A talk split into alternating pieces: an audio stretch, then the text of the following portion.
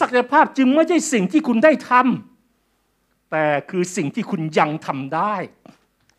วันนี้มีอะไรที่คุณยังทำได้ มันมีหลายอย่างที่คุณได้ทำแต่มันยังไม่ถูกปลดปล่อยศักยภาพ แต่ศักยภาพคือสิ่งที่คุณยังทำได้ แต่คุณยังไม่ทำต่างหากสิ่งที่คุณทำมาแล้ว มันยังไม่ต้องมันไม่ต้องการศักยภาพที่พัฒนาแล้วเพราะคุณทำได้ เชื่อขึ้นประโยคนี้อีกครั้งหนึ่ง ศักยภาพจึงไม่ใช่สิ่งที่คุณได้ทำแต่คือสิ่งที่คุณยังทำมันได้ดังนั้นกล่าวอีกในหนึ่งคือสิ่งที่คุณได้ทำไปแล้ว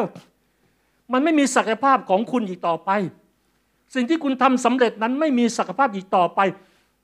พูดง่ายๆคือว่าถ้าคุณไม่ทำอะไรเกินกว่าที่คุณได้ทำมา